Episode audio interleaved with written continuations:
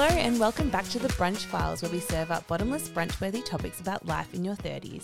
We're your hosts, Tegan and Rachel, and on the menu today, we're going to be talking about imposter syndrome and how you can kick it to the curb. Have you ever found yourself thinking, I'm not as talented as they think?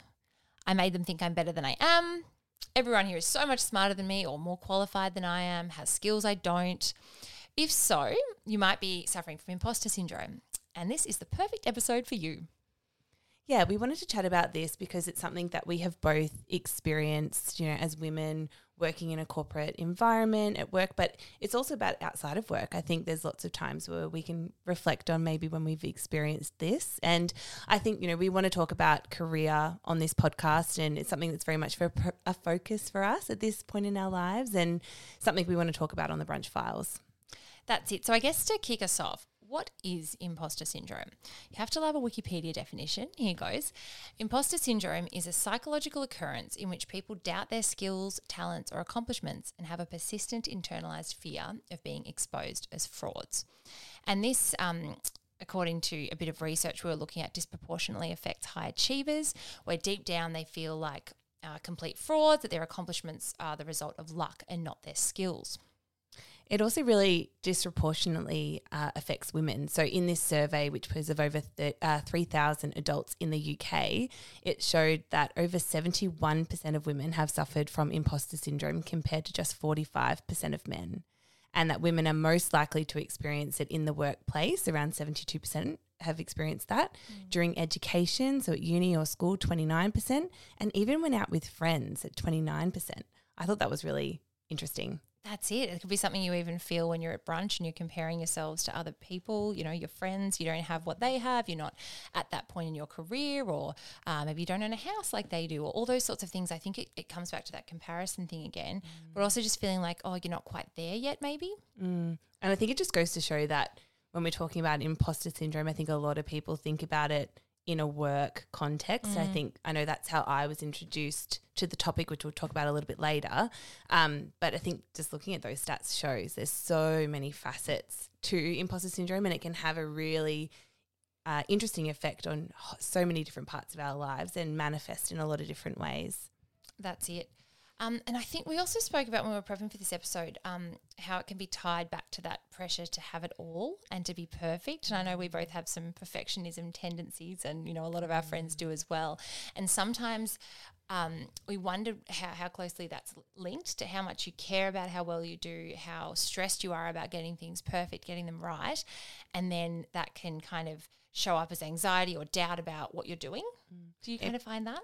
I think so. And I think it also probably comes back a little bit to just the societal pressures that we all have on us these days, especially as young women. You know, there's all this talk about women excelling in their careers, which is, you know, incredible and so amazing. But then there's also this pressure to say, well, you know, you have to raise a family and you have to stay active and you have to eat only organic food and all these sorts of things. And I, I do think that, yeah, that pressure to, to have it all and be everything to everyone probably is part of the reason why women experience this at such a disproportionately high rate. Yeah, and actually, in that research as well, it was talking around um, of those females surveyed, twenty four percent said that they. Um, that it sorry that it got in the way during romantic relationships and another 18% when parenting so i guess that also shows just um, it's it isn't just work it mm. can be any mm. area of our lives mm.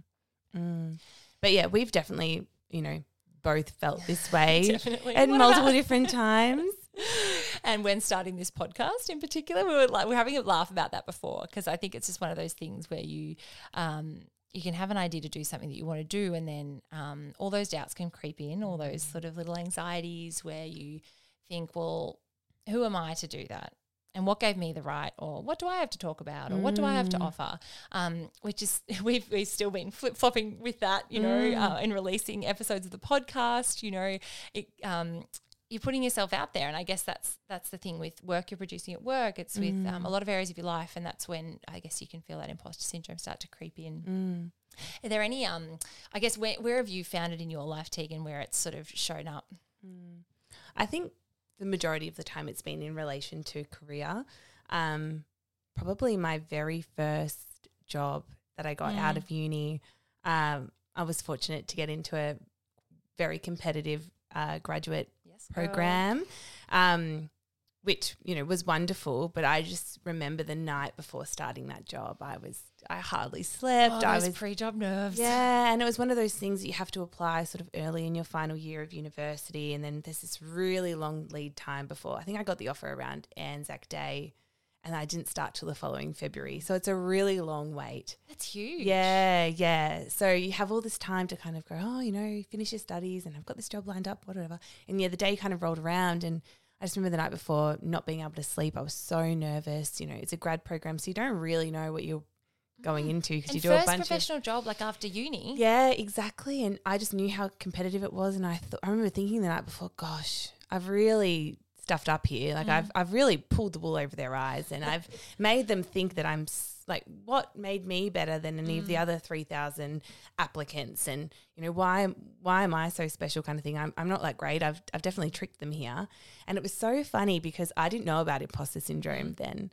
but the very first session of that we had a you know a four day induction and the very first session of our induction the graduate program manager literally got up in front of the whole like a co- our cohort that we're starting and um, the first slide in her presentation was on imposter syndrome Oh, wow.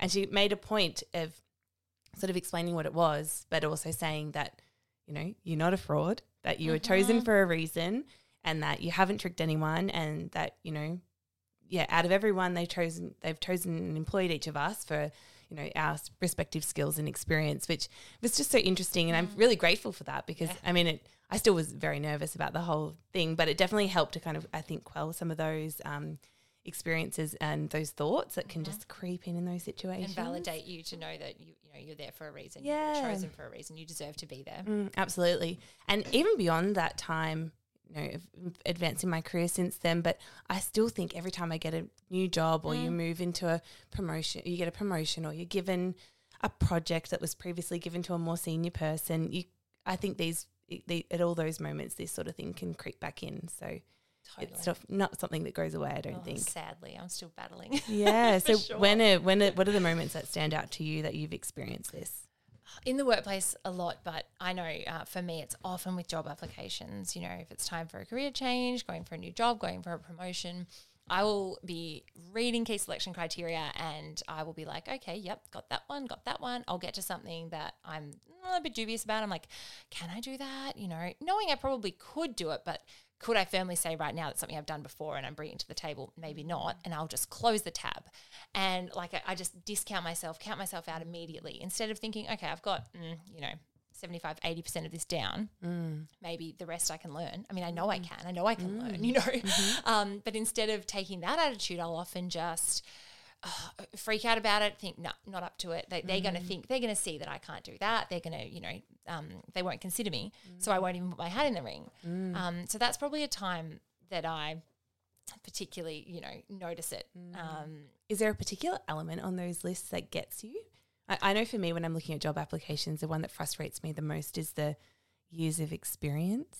Oh, that's a good one. Yeah. Uh, I feel like now I'm 30. I can say I have a decade of experience or I have 10 years of experience, but certainly earlier, even even a couple of years ago, I'm like, oh, do I need to kind of say how many years I've been doing this? Um, and it's also like you were saying, it's sort of um, like if you're going for a job, um, uh, th- what, what sprung to mind for me was sometimes you go get put into a position where you're more senior than people that are older than you and for, for me age can sometimes be a thing that i sort of i still feel like so young. I still feel like the mm. grad or that you know mm. which is silly but mm-hmm. um, i can often feel like that's the way people see me as well. Mm-hmm. And so yeah that whole years of experience you know how long have i really been doing this? What mm. can i bring compared to someone that's been in the game for 20 years?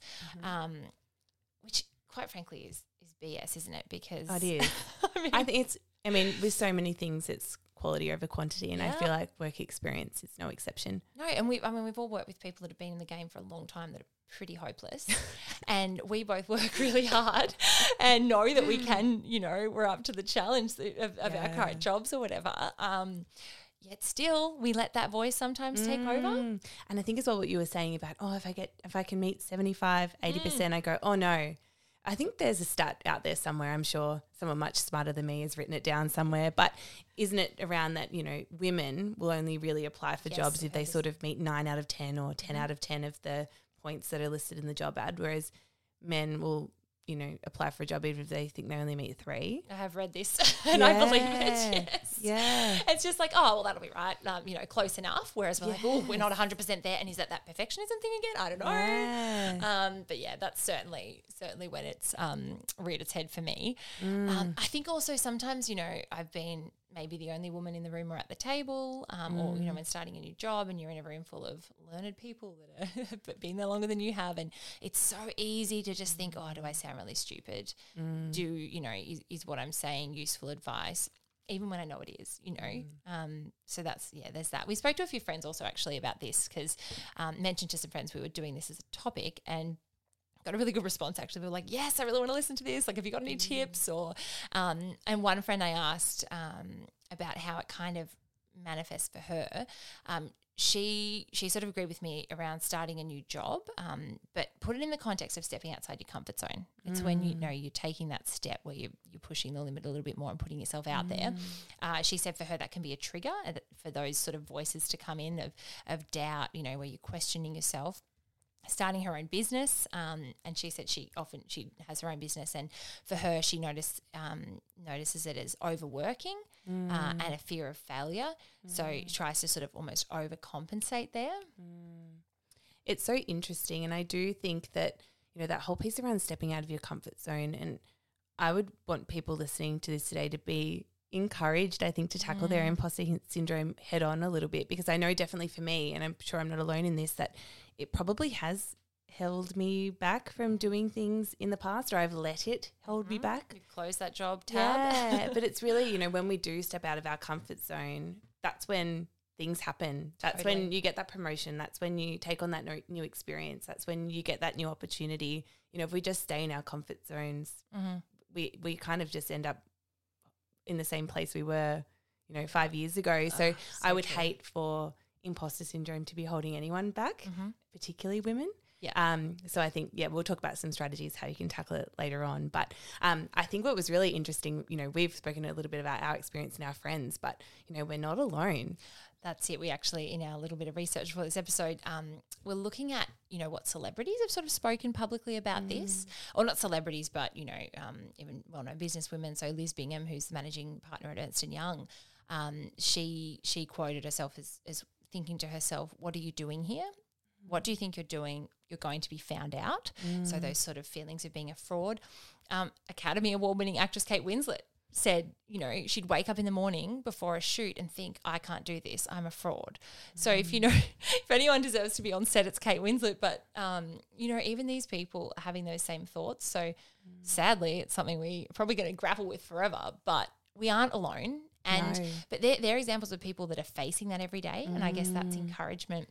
And it's an example for us not to let it hold us back as well. I do think as well it goes to show that it doesn't it doesn't really discriminate against aged or or profession or gender though too. I mean, gender, we're talking about it in the context of women, and um, and a lot of our friends as women um, who are women experience it. Uh, it would be really interesting. I don't know if we have any men listening to the podcast, but please feel free to send us your stories and your experiences because, as you said, it doesn't discriminate. Yeah, exactly. I even had a conversation with a an, a colleague at work who's you know a little bit older than me, or a little quite a bit older than me, and it still came up for her. We were just sort of chatting about some work, and um, I don't really know how we got onto it. We were just catching up, having a bit of a gas bag at the end of a meeting, as you do. And yeah, she did make a comment to say, "Oh, you know, there's another woman in an equivalent role to her supporting a different part of the organization," and she said, "Oh, I think, but she's just so much better at." this side of the job than I am, Mm. you know, and it's kind of you kind of think I don't know. I, I think I always had this impression that you know women get you get to a certain age or a certain point in your career and you just you stop doing that comparison. But um, I think it is something that we, we constantly have to sort of challenge within ourselves and work at. And we focus on the negatives, or we focus on what we don't have. You know, mm-hmm. like f- she's obviously fixating on on things this other woman brings, um, instead of thinking, yeah, but I bring this, and I mm. have, you know, have many years in this business, and my, mm. like you were saying, business acumen, or my connections within the organization, or, you know, it's so easy, isn't it, to like think about what we don't have or what we, what we might be missing out on. Mm-hmm.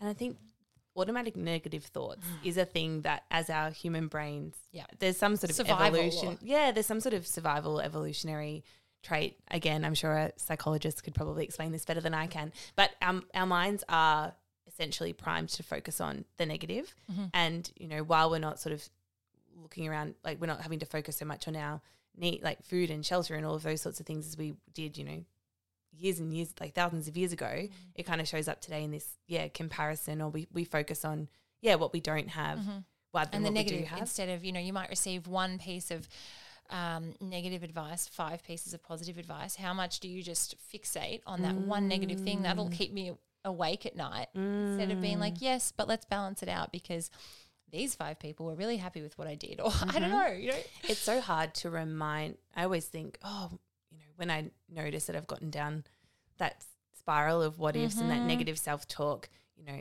when I'm not in that that moment, I always think, oh, I need to remind myself of why I'm good at this. Or you listen to a podcast that'll tell you, you know, you have to challenge those thoughts and say five things that you're good at. But in mm. those moments, it's really difficult to do. Oh, that. it is. It's like when they ask you about, um, like in a job interview, your your best traits and your worst traits. Like it's mm. always really difficult. Like you know, your negative or things you need to be. I always feel on. like the worst trait thing is a trick question. Same. I never do you know want how me to, to answer say? that. Oh, I'm a workaholic. Like, Yeah. I'm not gonna say, oh, I just work too hard. I'm a perfe- perfectionist. Yeah. Like, I feel like I need to be a little bit honest. yeah, exactly. It's a good one, but yeah, it's tricky. Um, I I sometimes wonder also. I think we had to be careful to differentiate between when we're putting it on ourselves, um, when it's you know our own imposter syndrome trying to fight through, or when there is maybe gaslighting or exclusion happening. Um, We know this can happen in the workplace, and we can be excluded. We can be it can be assumed that we're you know sadly still today the secretary or you know something like that. Um, and I think it is important not to, you know, we're, we're battling ba- battling with it internally. And so if there's also those external moments where people are making us feel like we're less than or we don't deserve to be there, um, that can just feed it. So I suppose also being super aware of that. And that's when that positive self talk and backing yourself really comes to the fore. Mm. It's needed. Yeah. I think as well in a career context or in a work context, that's can be really prevalent. Mm. And you touched on it a little bit earlier saying, oh, you know, I still feel like the young person. Yeah. And I think there's some of that that comes from us putting that on ourselves. Mm-hmm. But I also do think that we feel that way for a reason. And there's often a lot of external things coming from other people or, you know, the environment that we're in or the culture of a workplace mm-hmm. that can contribute to that. So it, it could be, you know, old mate John down the back there using words like ideate mm-hmm. and we need to tackle the long hanging fruit and be fiscally conscious and all the corporate jargon. Yeah. It can also be how many times have you been in a meeting where you present an idea and you get halfway through it and someone else cuts you off? Oh my goodness, so many times. Or I know this has happened to you where you've presented, you've been leading something, and then who, the person you're presenting to defers questions to your manager or to you mm. know, or the male in the room. It's not always the same. Hasn't happened for a very long time, thankfully. No. But but like I don't know. It's just those moments that they just then they don't help us, do they? In our battle to try and Yeah. overcome this. and I, you know, while I think in those situations it's really important to remember that we can only control what's within our control, and so we can't we can't control the way other people respond. And as much as I would like to sit here and say, if someone cuts you cuts you off, you should tell them, Yeah. please don't cut me. Sometimes you can do that. A lot of times that's not an easy thing to do, Mm-hmm. and I actually think sometimes it doesn't. It can actually end up not reflecting well on you, Mm. rightly or wrongly. Yeah, rightly or wrongly. I saw there was actually I should have um, should have dug this out. There was this um, I think it was just on Instagram, but it was like phrases women need to practice, and it was I remember one of them was I wasn't finished speaking. Oh gosh, I'm like, I need to add that to my vocabulary. Isn't that if that's it? But I mean, if you say that, there's also the perception issue, isn't there, where Mm. um, you could be perceived as being a bitch or Yeah. just being too opinionated or too outspoken. And it's interesting because if I reflect on the times where I probably have said that, you know, if you if you let me, or you know, they they jump in and they immediately ask you a mm. question that you were just about to answer. If they just let that. you finish, yeah, I find it a lot easier to say that to other women than mm-hmm. to other men. yeah, It's just you know that mm-hmm. might be more of a. Ref- I just think it's a interesting observation. yeah, totally. Um, yeah. So there's so many things, and I think also it manifests then in the way we communicate, and mm-hmm. exactly like Being you were just saying. or yep. Yes, exactly. Or even the language that we use in emails or in, mm-hmm. you know, there's a whole list of phrases that uh, everyone uses, but I think women more are more commonly, like mm-hmm. they're more commonly used by women. guilty. Yeah. So Things like I just or I think. I'm just following up. Yeah. No, you're following up because you asked for it last week. Yeah, Or, yes. you know, I think. No, you don't think you know. um, Yes. I'm sorry. Gosh, I overuse. I overuse. I'm sorry so much. I Mm. believe, firmly believe that apology, you know, apologies are necessary when there's a time and a, pr- and a place. But Mm. I'll often apologize for things where I'm not in the wrong, where they're in the wrong, but I feel awkward about pointing it out, so I apologize. Mm-hmm. Um, or also not sure if this makes sense before I say something that I know makes perfect sense. Yes. But I do this constantly. You're smart and articulate. Yeah, the the sorry thing that was one of the very first pieces of advice I was given by one of my very first um, managers. She was amazing, and yeah, she picked me up on it and she said, "You don't need to apologize for things if you haven't done anything wrong." And for me, I often will default to it. Yep. and they often come combined. It's like, "I'm sorry, I was just." Yes, I do that all the time. Yeah. Um, but I often default to it if someone follows, you know, someone might have asked you for something and then two hours later they follow you up and you Mm-hmm. told them that you would get it to them by the end of the day. So you still have, you know, six hours Mhm. to get it to them. But you, you I Still feel the need to apologize that I haven't gotten it to them. Mm-hmm. Why do we do this? I feel like we need to do an episode on this. We can go through phrases we use, we need to stop using, and phrases we should start using. Mm. Coming soon. yeah, definitely. It's also um, outside of career, though. I think this is important to talk about. Mm. Um, I think, you know, parenting, I have friends that, you know, they're part of mums groups and there's that comparison factor or, you know, first time mums and, or first time dance mum. Like my sister's just started her daughter in dance and, you know, she had to do the makeup and the hair and stuff for the first dance concert. And the pressure that is there, it's so easy to feel like, um, you know, speaking on behalf of my sister here, but um, inadequate as a mum, or am I doing this right, or you know, am I missing something? Um, sport, you you know, I think you gave the example about netball when you've been asked to fill in. Yeah, I was feeling well. I, I did end up joining the team eventually, as most fill-ins you do. but I filled in for a game of netball after having not played for a number of years, and you know it was Monday night casual netball. Yet I still showed up and felt the need to say, "Oh, I haven't played in a really long time. But you're a Don't- gun, like Don't put me in shooter because I just won't have my eye in, or maybe I should just play wing defense because I, Mm-hmm. you know, I haven't played in a long time. I'm not very fit." And No offense to the wing defense players, because like that is me. No, My I just wanna- sister always played wing defense, and she was an amazing wing defense, and will testify that it is a very important position on the court. It is, but I'm I, I pl- was also put in wing attack or wing defense, and I'm not an amazing player, so I feel like it is that kind of position people get shoved into. But you know, yes to the wing defenses. Yeah, definitely. Sorry, off track. So. no, no, not at all. Um, but yeah, I just found it interesting to think that even in that situation, you know, where the stakes are, you know, it doesn't matter. It Mm-hmm. Casual actually, netball. you're doing them a favor by filling in. They should be thank You know, so at the end of the day, even if all you do is stand on the court and pass the ball one time, yes, they're still better off than if you weren't there at all. And yet we still feel this need often Mm-hmm. to sort of yeah qualify or create an excuse before we've even done anything Mm-hmm. wrong. Yes, I um was recently or earlier, it might have been last year. Now I was going to say earlier this year, sometime in the last year, asked to um, speak to a group of young um, regional Victorians who were sort of uh, starting out in tertiary education, so sort of moving from year twelve um, to further study. And my initial thought was um, because I'm from regional Victoria, so just for context, um, and so I was asked to speak about my experiences. And my initial thought was, oh gosh, what have I got to offer? Like I haven't made it anywhere yet. I'm still working things out. Um, why why do they want me to speak? Um, that was just my default. I was like, that's where my brain went. Um, but you know, I said yes, and I actually ended up speaking to them. Uh, firstly, like about my experiences and my journey, but I also spoke about imposter syndrome and told them how I'd felt about coming to speak to them, but also that I hope that by sharing my experience and my journey, um, you know, even if one thing that I said was helpful, you know, we I think we each all our experiences um, are, are valid. It's it's useful and to someone else, you know, like wherever you are now. Um, or wherever they are now, like you, you've been there before. So I guess that's, I mean, I, you know, I'd gone through the same experience as they had, or similar experience, and so hopefully by sharing that, I was able to bring something to the table.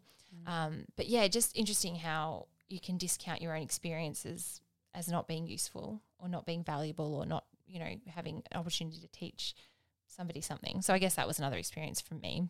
Yeah, it's interesting how we kind of assign these arbitrary values Hmm. to our contributions and then often lower than probably what others would value them. Yeah.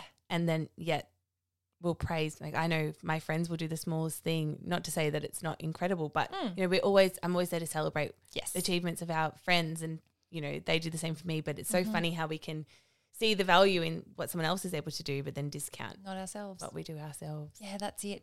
And also, I mean, things like going to the gym. I mean, every you know, everyone, um, everybody deserves to be at the gym and should be comfortable going to the gym. And but I think, and I think often we put that on ourselves, that intimidation of, well, I don't know what I'm doing. I, um, well, it's like you know, starting netball or starting a sport, going to the gym, anything like that. Everyone's going to be looking at me. Yeah, when really they're they're not most of the time. Well, And if they're they- working working out hard enough, they shouldn't have the energy to. that's it. And if they are, we'll stuff them because you know you're there to work out, and everyone should be there, you know, doing their thing. Um, but it's sad to think that these things can stop us from from you know starting a sport or you know dancing or joining a gym or Pilates or you know.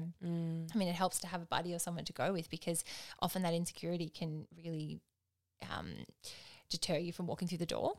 What do you think the role social media plays in exacerbating all of this? Because even if you think about just in the context of gym, Mm. you know, how many people do you see now, you know, putting up their gym posts Yep. and things like that, you know, which is Cute active wear, matching, you know, certain looks, certain fully decked out, you know, it's the, the tube sh- socks and the crop tops. Mm-hmm. and the get ready with me for the gym videos. I'm like, just roll out. I mean, my gym's in my garage, so that helps. But like Mm. putting on makeup and slicking the hair and doing all this stuff, and it's like the pressure. I'm like, do I have to look good to go to the gym now? Like, do I have to be matching? And that's social media, isn't it? And that comparison, you're seeing, well, this this is what everyone's doing. Well, I can't go. You know, that's really sad. Yeah. And it goes back to that idea that comparison is really just the thief of joy. It really, Mm-hmm. there's no val, it doesn't really help. No. It's not really constructive. You just have to not. focus on you and what you're doing. Mm. And I sometimes just try to remind myself, sometimes this is easier than other times, but essentially, I think for the most part, a lot of people far too focused on themselves It's so true. Though. than they are. They, they don't have time to focus on They're taking their own gyms, uh, like mirror selfies at the Yeah, gym. Like, they're not they're probably they're probably spending more time worrying about what you think about Mhm. them Well, than what they it. think about you. We're all running around worried about what everyone else thinks about, about us when we're really just thinking about you know our own actions. But Yes. it's, I mean, it's like that with it's the same in you know in the workplace. Everyone's you're worried about what you're doing as you should be. That's your job. Mm. You know, it's just it's just funny to think, isn't it? How much time we sp- we spend or being consumed worried about what other people think when Mm. and yeah. Yeah. But I think I think social media probably does have a Yeah. bit of a role. I was so interested to see if that same study was done pre social media, what the data would be. Because I just we just are so much more aware Mhm. of what everyone else is doing and what everyone else has that we don't have, Mm-hmm. and vice versa. And the highlight reel, like it's, you know, so and so bought a house, so and so got a new job, so and so, I don't know, lifted this much at the gym or got a new haircut or whatever Or it is. really aesthetic breakfast. Yes. Guilty. We've posted some beautiful brunch photos. Thanks, Megan Rod, for those lovely photos. Um, but yeah, it's just that comparison thing again, I reckon. Yeah.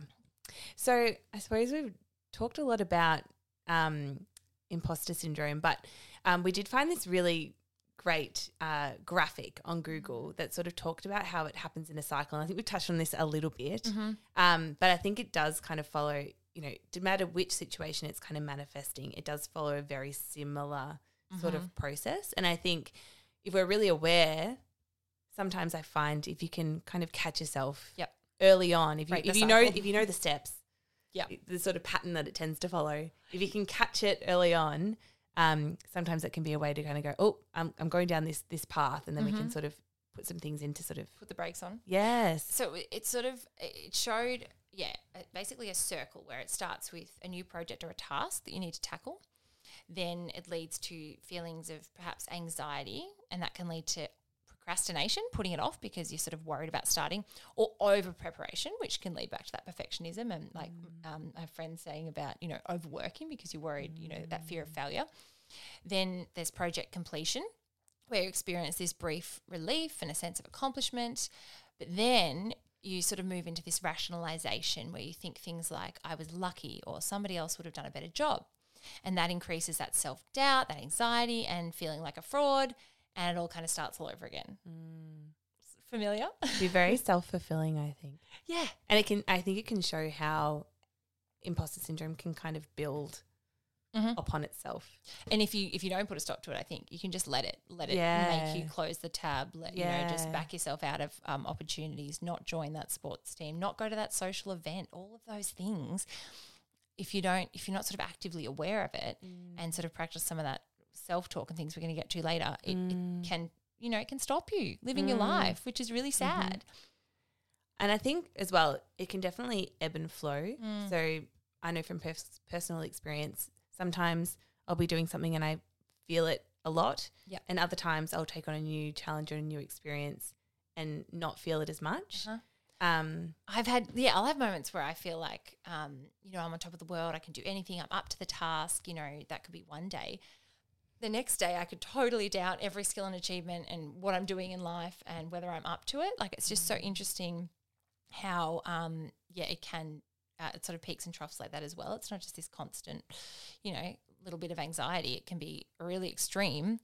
Or it can be the opposite, where you're like, okay, I'm, I'm great today. And maybe that's in the cycle as well, where you've completed the project and you have that sense of relief and accomplishment. You're like, I'm doing well today. I've got this. And then something can happen, a bit of negative feedback, or someone asking a question or cutting you off, and you can spiral again. mm. I wonder too how much external influence can sort of weigh in on that ebb and flow cycle. So if you're in a really good period or you're taking on a new challenge, are you do you have someone really supportive in your corner mm-hmm. who's saying you're ready for this, you can do this and kind of helping to almost preemptively validate some of ah. those feelings? Doesn't it make a difference? Or do you, have you just kind of been given it, thrown in the deep end, not a lot of support, and then you feel like you're kind of flailing, and therefore it's kind of fertile ground for these mm-hmm. thoughts to just grow and evolve? Yeah, totally. I've had managers that have been so, you know, so much positive reinforcement, so much encouragement, um, so much validation that I'm on the right track, even when I felt like it's something that was pretty basic. Just the fact they've taken time to add a line to an email, thanks so much, great work. You know, it's it's all it can take, and it's something that I really, really, really want to um, bear in mind. You know, as I progress in my career. To be that kind of manager where I provide that validation, that encouragement, that thanks. Sometimes it's a thank you, isn't it? Like where you just feel like, okay, yep, cool, I'm on the right track. They Yep. appreciate it, um, and you feel so much better about yourself. And also that just that they've got your back. yeah, yep, that's a huge one, isn't it? Yeah. Because when you are doing something for the first time, you know, you've never done it before. Yep. So I think it's it's perfectly natural to feel a little bit nervous, to feel a bit a little bit unsure. Mm. But you know, if you have someone there who's supports and validates the fact Mhm. that you're ready for that challenge, you know, if it wasn't challenging, it wouldn't be fun. yeah, I don't think that's it. It wouldn't be rewarding. It wouldn't be rewarding. That's probably the better word. and it's and you're not you know you're not outside your comfort zone, which is where we want to be pretty regularly if we want to grow. Exactly. Exactly. Yeah, and I mean, I think there's, I do wonder sometimes whether some people can capitalize off it and, and gaslight us a little bit and sort of put you down or you're not quite ready. I've had times that I've asked for feedback and um, I wasn't really given any specifically. yeah. Um, they've said, "Oh, you're not quite ready," and I said, "Okay, well, tell me where, tell me how. What do I need to do? What do I need to focus on?" Um, and they weren't actually able to tell me, which is really frustrating. And it's Mm. like, okay, they're comfortable keeping you where you are, um, and I think, yeah, that can be a bit dangerous as well. And I don't ever want to fall into that trap where, um, you know, you feel threatened by someone, so you keep them where you are. I think that's really horrible. Like as particularly as women and in the workplace, we should be lifting each other up and empowering each other. I do wonder too. I'm sure there's elements of that in some situations, but I also wonder if it just shows the inability of a manager to be able to actually give. Cons- it's so much easier to give positive feedback than it is to give negative feedback. True, it is really difficult. It's a really give, difficult yeah. thing to do because often, again, we worry about what other people think. Mm, We and we worry don't want to offend. how they don't want to offend exactly. So I I do wonder how much. I'm sure there's definitely elements of that. Mm. I'm not discounting that at all, but I also wonder how much of that is sometimes influenced by the manager's own insecurities or the person you're asking for that feedback from their own thoughts and feelings That's a really good and point. their own fear mm-hmm. of almost that fear of rejection and that you know my direct report won't like me. Yeah, wanting to be everyone's friend. That's a really good point. Yeah. Because having had to try and give um, constructive feedback before, I had no idea how difficult it was. And I just and felt like you I don't get taught that. No. You just kind of, you know, it's it's something we don't really teach. Mm-hmm. I think, yeah, Yeah. it's like something that it's a skill almost, isn't it? Yeah. Because I've received um, really useful, kind, constructive feedback.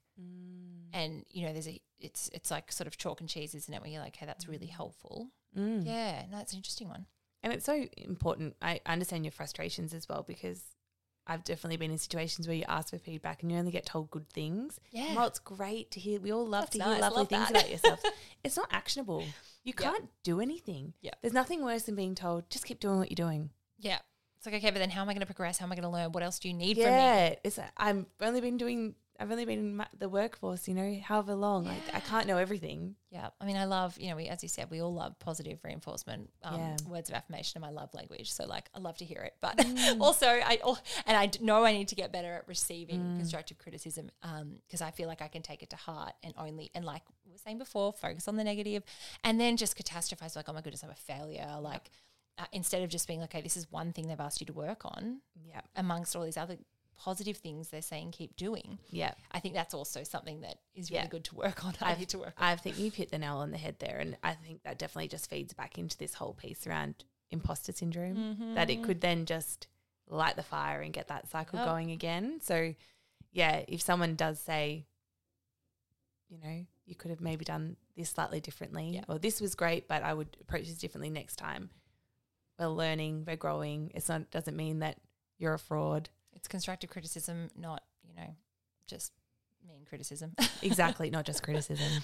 Exactly. so we spoke through um, maybe some tips and tricks. And look, don't get us wrong, this is something, as we've been pretty open about, we both struggle with and we're both working on. But we um, sort of stepped out a few things that we find uh, to be useful.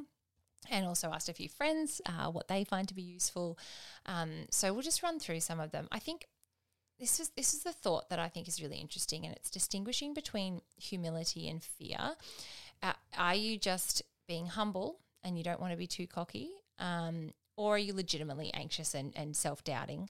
Um, so I think uh, there's a place to be a little bit cocky sometimes. I think you should own. There's there is a time when you should own your accomplishments, and things like where you've received really fantastic feedback from a client things like forwarding that to your manager so that they're aware of it. I mean, that can feel cocky, but how are they going to know if you you got to toot your own horn sometimes? I think. I did that just the other day. Got a really Yes, nice. girl. I, Rachel and I both work in communications, and um, I got a really nice. Um, I've been dealing with something um, quite busy- Challenging. busy at work recently, and got a really nice piece of feedback from a stakeholder um, that my manager doesn't deal with regularly. Um, but obviously, I'd been talking with them a lot about the, the whole thing, and I just forwarded it to them and said, "Oh, it was really nice to get this feedback." Yeah. Because it reflects well on them too. Your manager wants to know that their direct reports are doing well. That reflects well on them. So I feel like it's a win-win. So like Yeah. maybe don't be sh- too shy sometimes to do that. And while it's lovely if that person will also see seeing your manager, I feel like ninety five percent of the feedback that I receive comes directly to me. And so if you don't then feed that back up, how are they meant to know? Yeah, that's it. So I think, yeah, just that distinguishing between when it's humility or when it's legitimately, um, you know, something you should be worried about. I think the other thing is to actually challenge your thoughts a little bit and really question Am I feeling this way because I have a legitimate knowledge or skills gap? Mm-hmm. Is it something that I'm don't have the skills for I, I can't tackle is it is it a technical area of ex- something that requires technical Mm-hmm. expertise that I don't have or is it just that I'm feeling a little bit insecure or doubtful of my own abilities and really taking that moment to take stock and reflect and think yep. is It com- really important comes back to that language. You know, you're in a meeting and you're giving your feedback and you think and you say, I think, or I hope this makes sense, or does this make sense? Mm-hmm. When you you know exactly what you know what advice you're needing to get across. Yeah. And that's that's the case when, you know, it's not a skills gap, that's just you being a bit timid or a bit um, you know, not backing yourself, I guess. at the end of the day you've been hired to do that job or Mm. you've been you know recruited for that purpose you're bringing something to the table Mm-hmm.